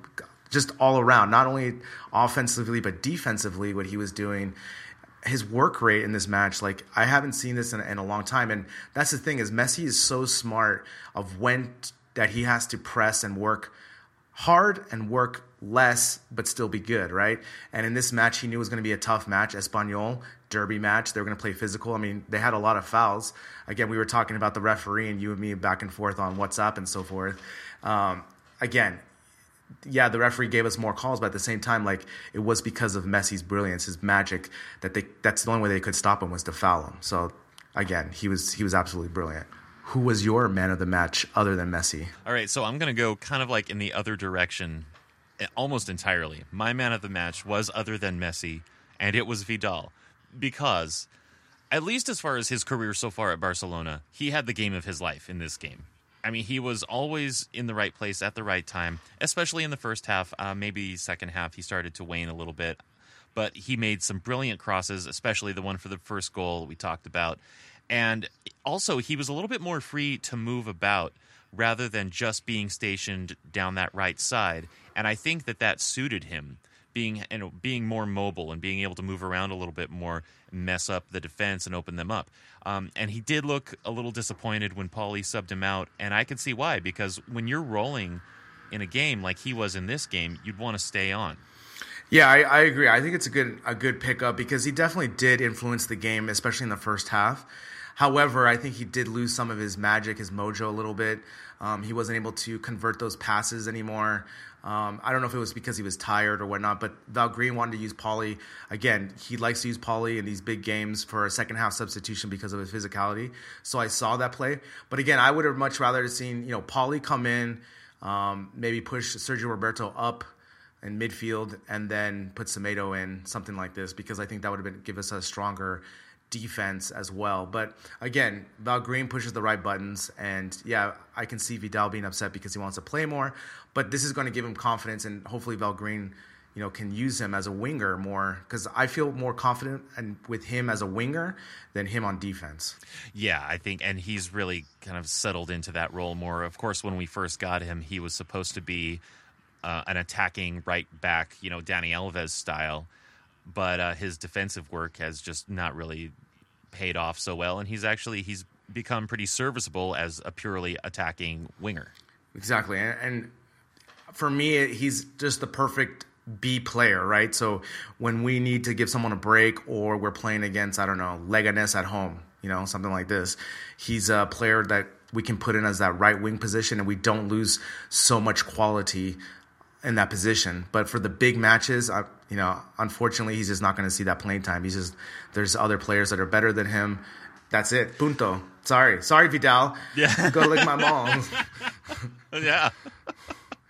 All right, so now let's shift our gaze to La Liga. So overall, what happened this weekend? Real Madrid beat Valencia four to one, and you know, I don't, I don't like it when Real Madrid wins, but it actually did help us out that much more to take some points away from Valencia. You have a good point. However, I thought you know this was going to be a tougher game, a better game to watch because I actually watched this match yesterday, and I think the best case scenario would have been like a two-two draw, right? Like uh, Real Madrid can't really get that much ground, and Valencia either. But uh, Real Madrid had some goals. They got some penalty kicks. So of course, Ronaldo thought he was the best penalty kicker of all time, doing his C dance, you know the sea, you know. and uh, Valencia had a goal from Mina on the corner kick, which was, you know, I thought they were going to be able to come back, but Real Madrid were just too strong. They had BBC back, and they just took it to Valencia. And that was a pretty, and yeah. it also was at Valencia too. It was at the Mestalla, so uh, a good win from Real Madrid. And of course, the Real Madrid media here were blowing it up like they're back, baby. They're only you know twenty points behind, and all these things. Yeah, so we'll see what happens. Yeah, they're only still in fourth place. Yeah, because right, like Villarreal beat Sociedad four to two, so they they're neck and neck with Madrid essentially. Yeah, Villarreal's just uh, one point behind Real Madrid, so Real got is up to thirty eight points, and Villarreal has thirty seven. I mean, that's going to be a good race because you know Villarreal is a strong team, you know, and they'll be able to get those wins and put pressure on Madrid, and you know, depending on what happens with Madrid, especially, you know, with the Champions League and La Liga. I just saw yesterday too in the the Valencia match. Uh, Varane got hurt a little bit, so we don't know if he's going to be out. Also, Sergio Ramos is out for two weeks, so they're not. You know, Villarreal can keep the pressure on, and you know we'll see what happens in the next two months. Yeah. Now, also, Atletico uh, beat Las Palmas three to nothing. Not a big shock there. Um, and that gives them 46 points to put them in second. Still 11 points behind Barcelona, though. Yeah, I also watched this match too. Now that I have the package, Brian, I'm on fire with La Liga. You know, I just get all those. Yeah, I just get all those matches. So I had it in the background, and uh, it was 0-0 for a while, and then. Griezmann opened up the scoring with a really nice chip, and then from then it just kind of the floodgates open. Torres had a nice uh, second goal, and uh, really good environment. I mean, I, I, am looking forward. I'm going to go to the Wanda pretty soon to go check out a match there, and from the views on TV and stuff, the the crowd was really into it and, and singing and dancing and uh, I'm looking forward to going to see a match there soon. Yeah, it does look like a really really great stadium, brand new, very modern, got all those crazy lights going around. It's a good spot. Now, then of course Barcelona beat Alaves 2 to 1, staying undefeated in the league and 11 points clear of Atletico. So let's get into it. I have a little preamble that I wrote because uh, this was, I think, a, a, unique match for this year. You know, until Alaves scored the first goal, I thought Barcelona were playing some of the most beautiful football they've played all year. And once they got down and they had to chase the game, they tightened up a little bit, but they still looked brilliant. And I think that Coutinho's presence had something to do with it. His brilliance brought out more from Iniesta and Messi. And with Rakitic playing in the Busquets role, Iniesta, Coutinho, and Pauli were just freely rotating around. I never knew where any of them might be coming from one moment to the next. And with the freedom that Messi always has to drop back or go wherever he wants, their attack was just coming from all over the place. And I do think that had Busquets been there instead of Rakitic, it, the game would have been more in hand from the start. Not because Rakitic played poorly or he plays poorly in that position. I think he does a very good job. I just know how Busquets has this stealthy brilliance that that brings things out. But Iniesta's brilliant play, a great finish from Suarez, Messi's magic foot, with all of those things, they managed to pull out a win. Yeah, I mean, it was a good point. You know, in the beginning, they were really controlling the match. I mean, they were doing whatever they wanted. It was just in that last third, they couldn't connect those passes to make uh, a shot off or something like this, right? So uh, they were able to control, but then unfortunately, they they got scored on on a really, I don't know, they got sucked in too much on their own on the other half essentially, and they just did a counter, and it was a really weird goal because the guy slipped as he kicked it, and uh, you can see Ter Stegen's face, like he's like, "What?" He's like, he just saw that, like you know, and it went in. But yeah, you you have a good point. You know, they have more free flowing midfielders. I really like when Rakitic plays the Busquets role. I think it suits him, and it also gives Busquets that rest um, that he needs.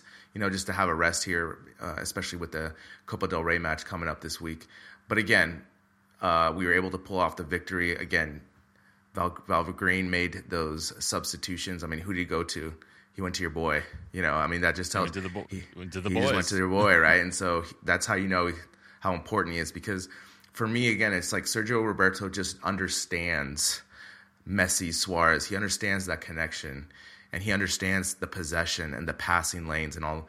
You know, that's what makes him a really great midfielder for Barcelona. And as soon as he came in with Alba, I mean, it, they just went up to another gear, and, and you knew a goal was coming shortly because just the way they were able to connect the attacking, and they just looked more solid and more fluid. Well, let's step back actually to before the match, once the lineup was announced, because you messaged me as soon as the lineup was announced. You messaged me and asked if I'd seen it, and you said, "I want to cry. We are so good." So this is the initial lineup, right? We had Ter Stegen in goal, obviously. Back four of Semedo, Piqué, Umtiti, and Digne. And then midfield, Rakitic, Coutinho, Iniesta, Pali, and then Messi and Suarez. So what in that made you so excited? Coutinho and Iniesta playing together. I didn't even think of that combination. You know, because we always think of Busquets being the starter, but in a game like tonight where he sat Busquets, put Rakitic in there, and then having Coutinho and Iniesta playing at the same time, I thought it was brilliant. I just think that Coutinho should have played more middle as opposed to right side. Um, and I don't think Pauly was in the best position tonight being in the middle. I think we could have used your boy Roberto. I think it would have been more solid for him to be on the right. But um, just having the combination just thinking of the possibilities of Coutinho and Iniesta playing together, it just didn't really cross my mind. I don't know why it didn't, but um, when I saw that lineup, I was like, oh my gosh, that's that's brilliant because you know we were always thinking and talking. It's either or, right? It was either Coutinho or Iniesta, but not both at the same time. And so when that happened, I was really pumped. And I mean, you could tell it's going to take some time, right? Coutinho's just trying to figure out. This is all new to him. Um, trying to figure out Valgreen's tactics, where his position, his spacing is supposed to be. But you can just see that you know he has the talent, and it's going to be very exciting. Yeah, absolutely. And seeing both of them on the pitch. I mean, honestly, those first 15 minutes, right up until Alaves scored, I really was feeling like I was watching Barcelona from another era.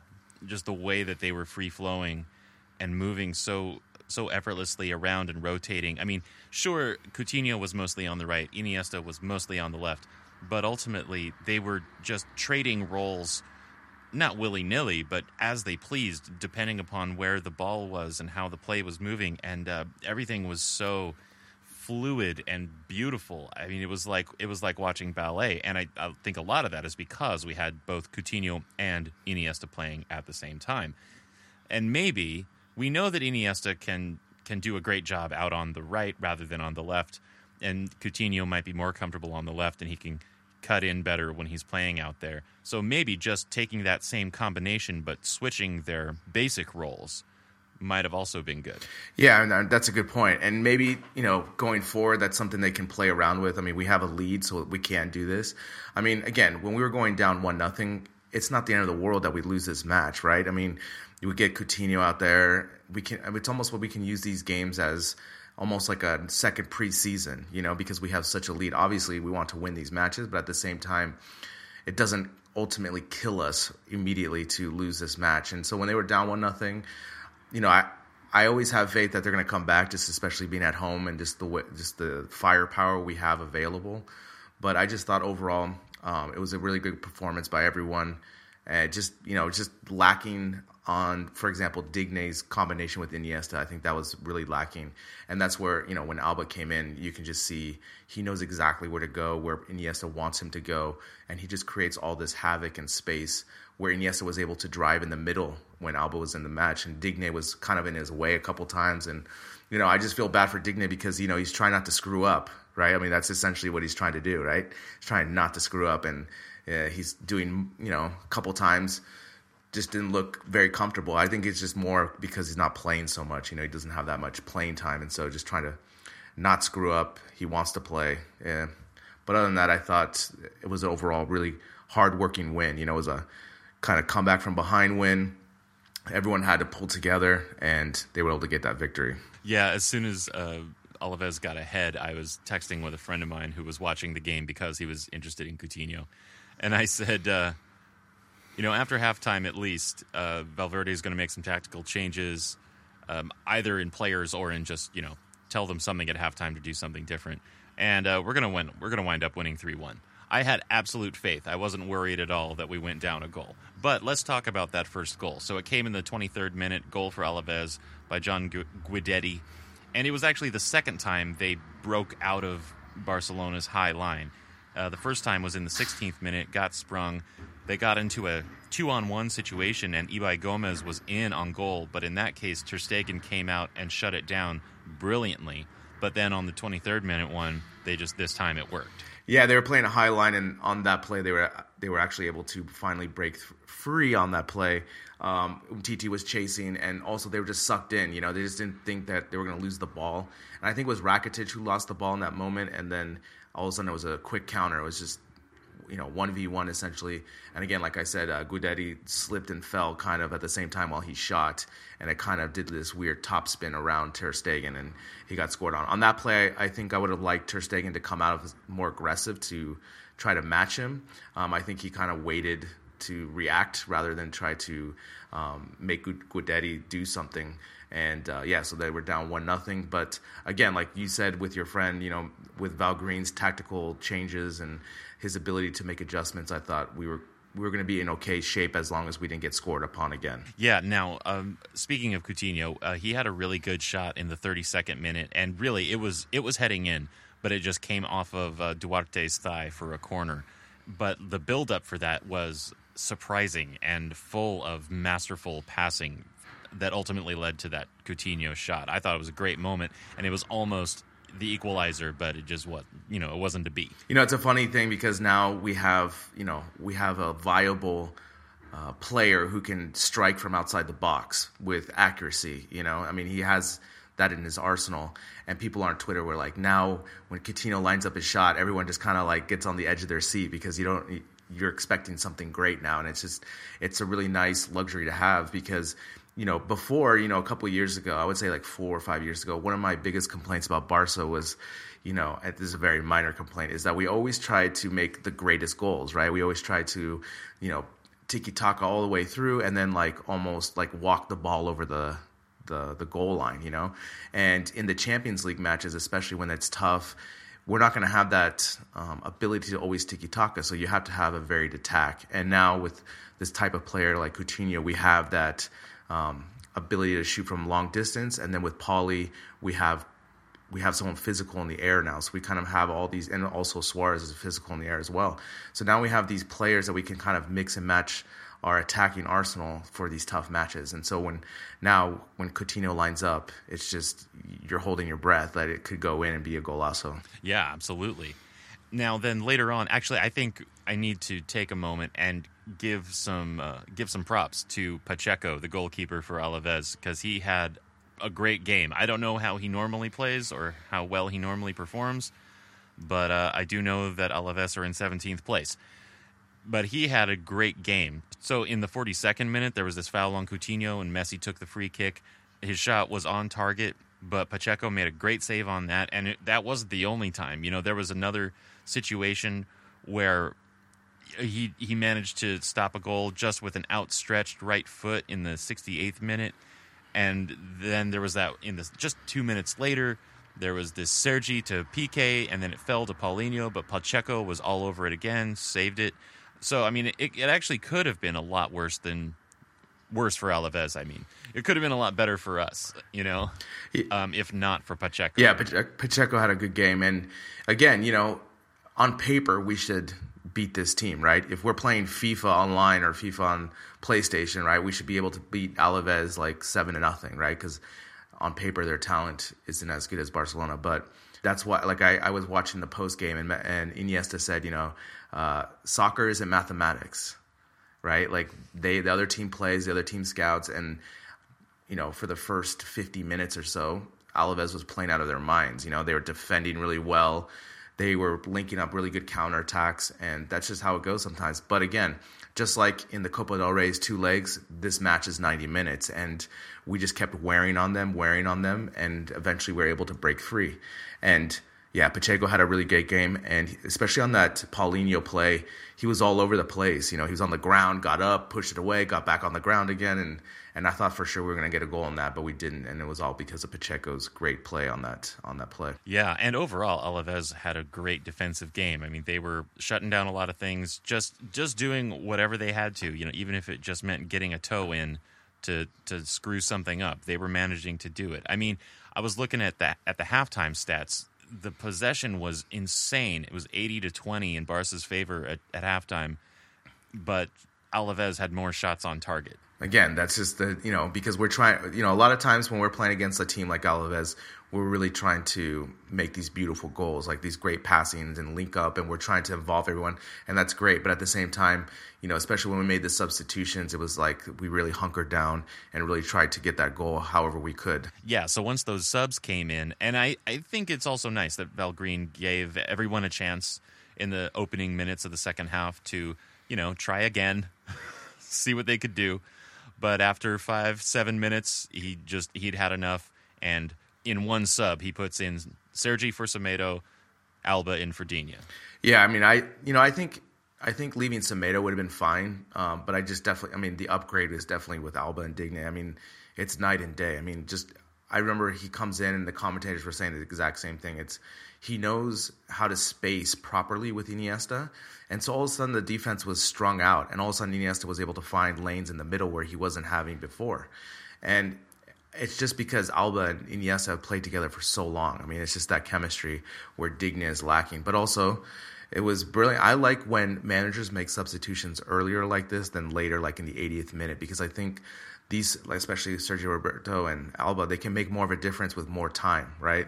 And they had, you know, close to 30 minutes to make a difference into the match. Yeah, now let's talk about the goal, the equalizing goal, because it was just it was beautiful in so many ways. I mean, the way that Iniesta drove down all the way to the end line, got into the space, made him, you know, got that half yard that he needed, and he puts it across and over the goal. And with the finish that Suarez put on it was from this impossible angle and it still went in. Yeah, it was a great play by Iniesta to get down to the touchline there. I thought he hit it too fast, like too hard, and I thought it was going to go out of bounds. But he got to it enough, and that cross was unreal because it just the goalkeeper had no chance, right? Like he didn't know if he wanted to come out or attack Suarez. He was kind of left in no man's land, and Suarez just lined it up. And as we noted last episode, how good is Suarez with the volleys? You know, he can really connect, and on that one, he just hit it down to the ground, and it got a nice little English on it and went to the back of the net, and it was a really nice, just overall team goal. And when that happened, I was like, uh, "We're gonna get points here. I I can feel it." Yeah, I mean, I I knew that. Uh, well, I right after that, I texted that same friend who I said, uh, "We're gonna win three one." I said, "Okay, two one." like, but we're gonna we're gonna pull out a win on this, and sure enough, the second goal was just absolute poetry in free kick motion right? So there was the foul on Messi on the edge of the box, 83rd minute. We're nearing the end of the match, and Messi scores. It was it was really kind of the perfect setup. It was the perfect distance and angle for him, especially to shoot from. And Pacheco even got a hand to it, but it was spinning so hard out to the right that it just comes off his fingers and into the top corner. Yeah, I mean, I, am left-footed as well, so uh, that for me is my perfect angle for to take a free kick, and I love that angle because you have so many options. You can go far post or near post, and as a lefty, you could put a really good spin on it. Messi went near, and I knew like it was going to be on target because he already had a couple shots, free kicks before. And when I used to take free kicks, if I could take two before, I can kind of gauge the height and kind of you know where I was at, you know, and usually on the third one I can get it pretty close, you know. And sure enough, the commentators were saying, you know, if Messi scores here, I mean, it's just ridiculous, and of course he does, you know. And for me, I was gonna text you, but I forgot that I'm faster now, you know, with my since I have my package now, my HD package. Um, so I waited because I was like jumping up over here because uh, yeah, it was just I just, you know, first I love the cuchara goals, like the chip goals. Those are my favorite goals. But I do my second type are are free kicks. I love free kicks because I used to be the free kick taker when I played, and I just know the practice that these guys do. And you know, you you don't score them very often, but when you do, and especially like, I mean, this season it just seems like he's had so many, and it's great. You know, and I, and again, it was in the 83rd minute. You knew we were going to be able to pull it out and get those points. Yeah, and it almost wound up being three one because in the 92nd minute, it we had what looked like was going to be a sure goal for Messi, but he just happened to shoot it pretty much right at Pacheco, and Pacheco made the save again. This is where my dad would have yelled at Messi to say, "Kick with your right foot," because yeah, because in this one he kicked with his left and he kind of toe poked it, and you know, obviously he can probably toe poke it, you know, better than his right with his left, obviously. But in that moment, I think if he would have just opened up with his right, he could have gone near post and scored an easier goal because Pacheco was on his knees and he couldn't have get gotten to the ground. So um, it was a great build up again, and sure enough, the commentators were going crazy here because just of the build up, how he just pumped, you know, he faked that he was going to shoot, guy slides away, he goes to the right, and yeah, he. Sh- I mean, obviously these are minor little things, but um, it would have been a golazo as well.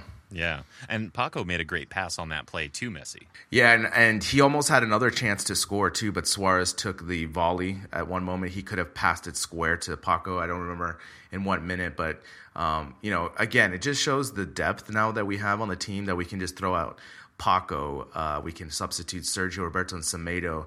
It just gives us so many options tactically, and also, you know, it reserves us if we have any injuries going forward you know, but you know, at the beginning of the season, we were harping about how weak our bench was and how we're going to survive the season. And now, you know, with Dembele, Coutinho, um, Sergio Roberto coming more playing time, Paco playing, you know, playing minutes. It's just we have so much depth, and the way he's using it is is brilliant. Just keeping the players fresh, everyone engaged, everyone feels important. I mean, even Digne got the start. You know, I mean, he's probably like one of the lower um, players on the totem pole, you know, as, as a starter, as a starter, and he was able to get playing time, and he feels part of the team as well. Yeah. Now, do you think that in picking the starting lineup, do you think that Green underestimated Alaves a little bit? No, I don't think so. I mean, Alaves. I mean, think about if Alaves doesn't score. I mean, we go 0-0 into halftime, let's say, and we just make those adjustments, and maybe he still brings in uh, Sergi and and Alba back in. But at the same time, I don't think he underestimated. I just, you know, again, that's like Iniesta said, it's not it's not mathematics. You know, the other team um, has their scouting, they're they're professionals, and sometimes we were unable to connect our passes in the in the last third. So it, that's just how. I mean, that's sports, baby. Yeah, and really looking at the starting lineup, really the only potentially weak side was was Digne. The rest of the the rest of the lineup was really solid anyway. Yeah, and Digne also almost scored a goal too. I mean, so imagine if he would have scored that goal in the in the first half, right? He had a chance where he just hit it wide, right? And so if he scores a goal and we go one one, he makes a substitution. I mean, it's just you know, there's just such a difference between him and Alba, right? I mean, it's a huge disparity. Whereas other positions around the field, there's not that much. I mean, it, it, there is, but it's not a huge disparity like with the Alba Digne. Um, depth of it. You know, there's a huge difference, and you can just see. I mean, the commentators, Twitter, you, me, we all know. We can just we watch. We see it in two minutes. Like Alba comes in, and it's like all of a sudden we're just running again. You know, and yeah. So as soon as he came in, and your boy Roberto came in, I was like, we're gonna we're gonna pull this victory out, just because I know um, they were gonna have more possession and just have really good build up as well. Yeah. Now, okay, let's talk about the substitutions. And again, we're quibbling at this point, but that's exactly what this show is for. So in the 52nd minute, Semedo comes in for Sergi. And then in the 65th minute, Paco comes in for Coutinho. Hypothetical, what if in the 52nd minute, Sergi were to come in for Coutinho instead, leave Semedo out there? And then maybe Paco comes in later for someone else. Yeah, I think that would have been, you know, I, we've talked about so many times we want Sergio Roberto to play more in midfield because I think that's where he's most valuable, you know, being up the, up there. He understands that role. But again, I understand he wants to, you know, Val Green probably wants to have the most possession he can and just having Semedo out for Sergio Roberto is going to give him that. And also, um, I think he wanted to give Coutinho some more time, um, and then bringing Paco in is just a you know another threat up there with Suarez, you know, in the four four two type of system. So, um, yeah, I mean. I, I go either way, but again, Val Green just pushes the right buttons again. I mean, we got the victory. Yeah, I mean, that's does. the most important thing. Yeah, he got the victory at, from behind. Always nice. So, who was your man of the match? So my man of the match, um, other than Messi uh, tonight for me was Rakitic. I think Rakitic had a really solid game. He played in the Busquets role, and it's again, this is something that maybe two years ago I wouldn't even envision Rakitic playing in that Busquets role, and to have him to be above average when Busquets needs a rest is really nice to have because, you know, Mascherano could have played in that position before. Uh, obviously, now that he's been transferred, we don't have that option.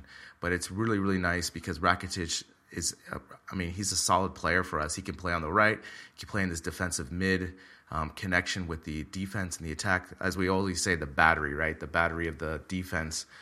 So for me, Rakitic, um, you know, on the goal, unfortunately, he made a really bad play where he got the ball stolen away from him.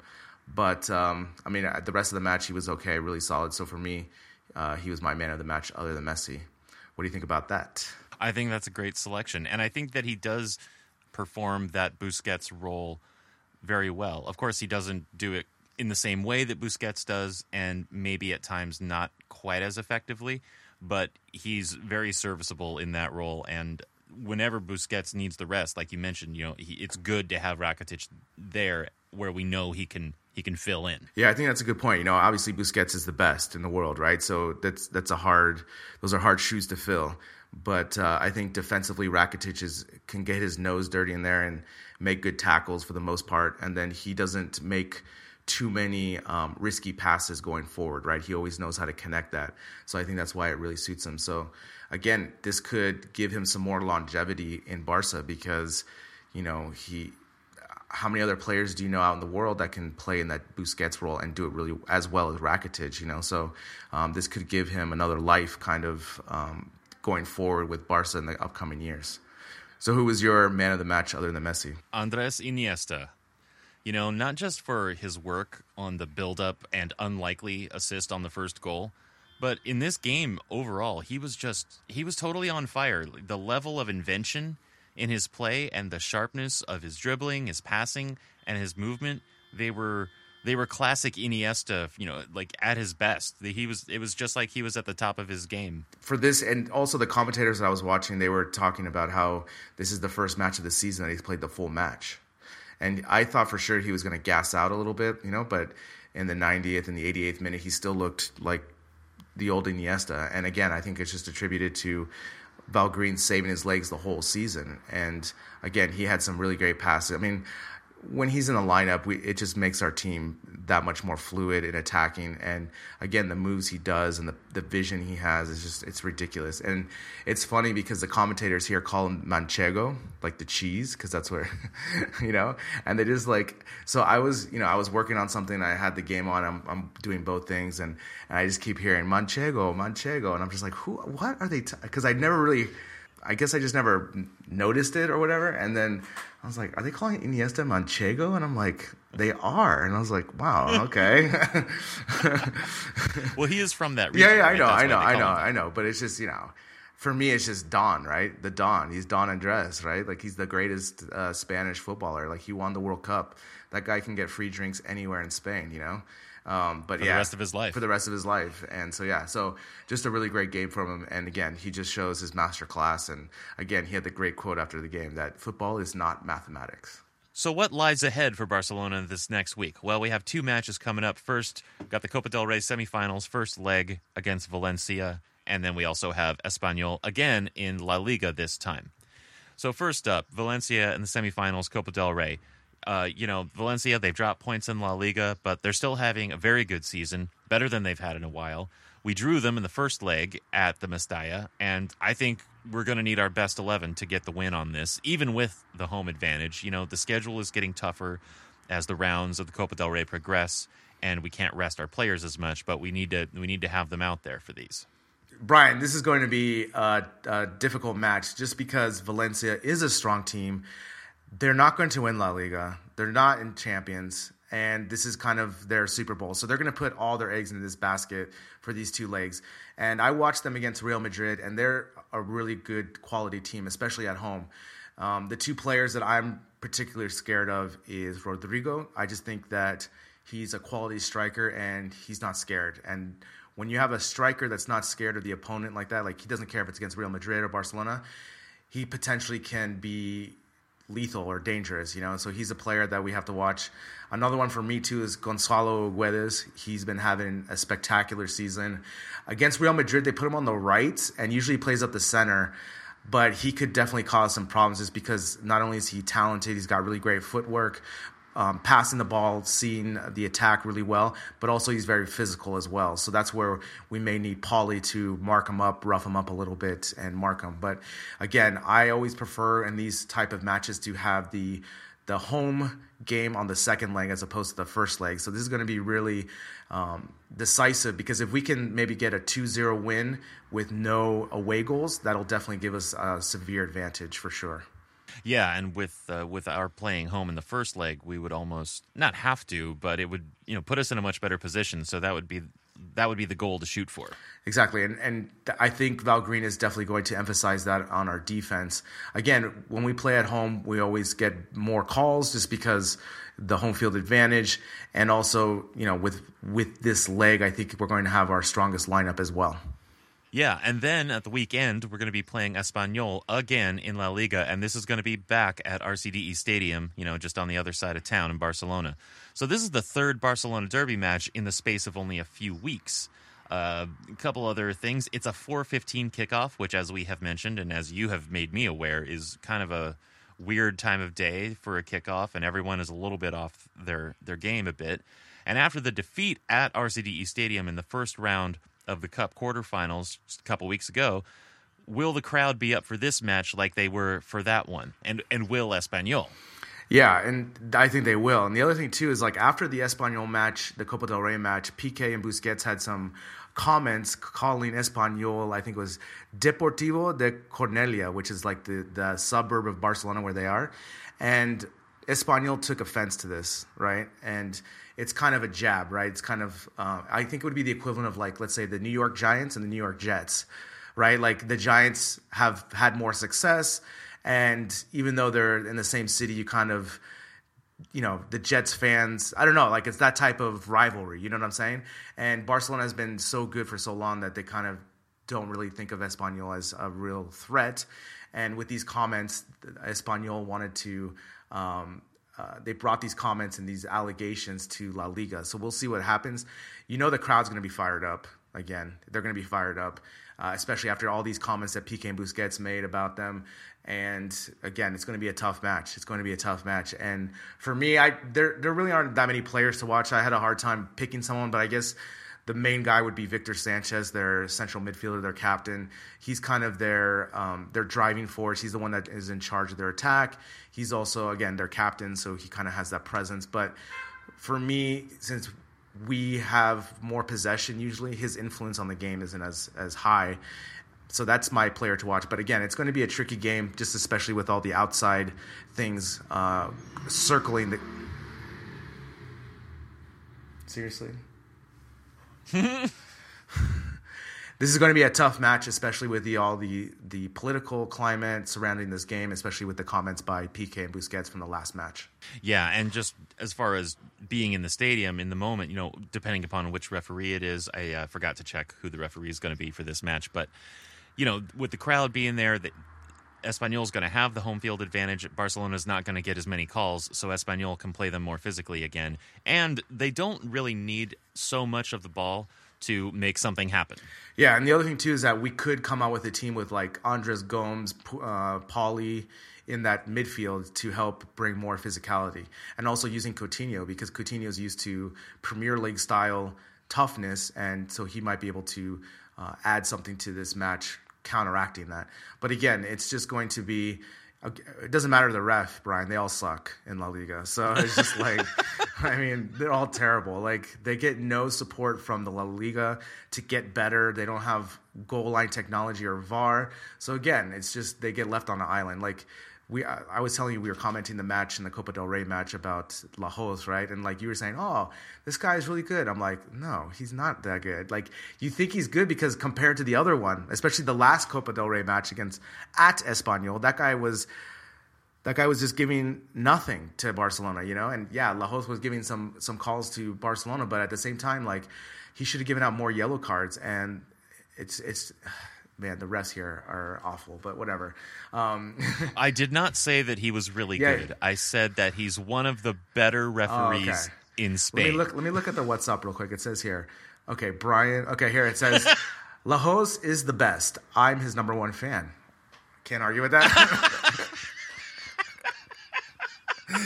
I have it here on WhatsApp. I think you're actually just looking at Lahoz's Twitter feed. That's not my. I didn't say that. You're right. You did say he's he's the better. He's kind of like the Andres Gomes of refereeing, right? Like he has a couple matches, and you're like, yeah, he's not bad, but then like uh, he's he's not that good.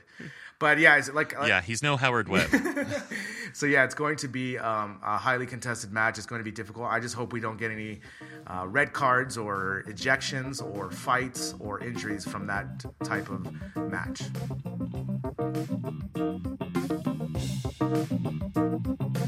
Barca Talk is written by Gabriel Quiroga and myself, Brian Henderson. The show is edited by Brian Henderson, and the music is also by Brian Henderson. Gabriel Quiroga is our promotion and social media manager, which means this is a two man show. Go ahead and be a part of it. Give us your comments, questions, topics you'd like us to discuss.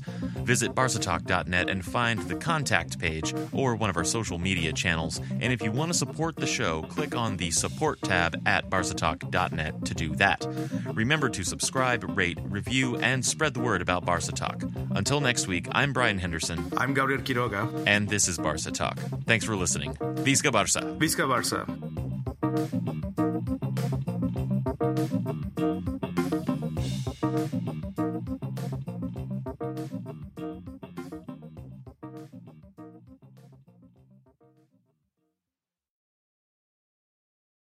Sports Social Podcast Network.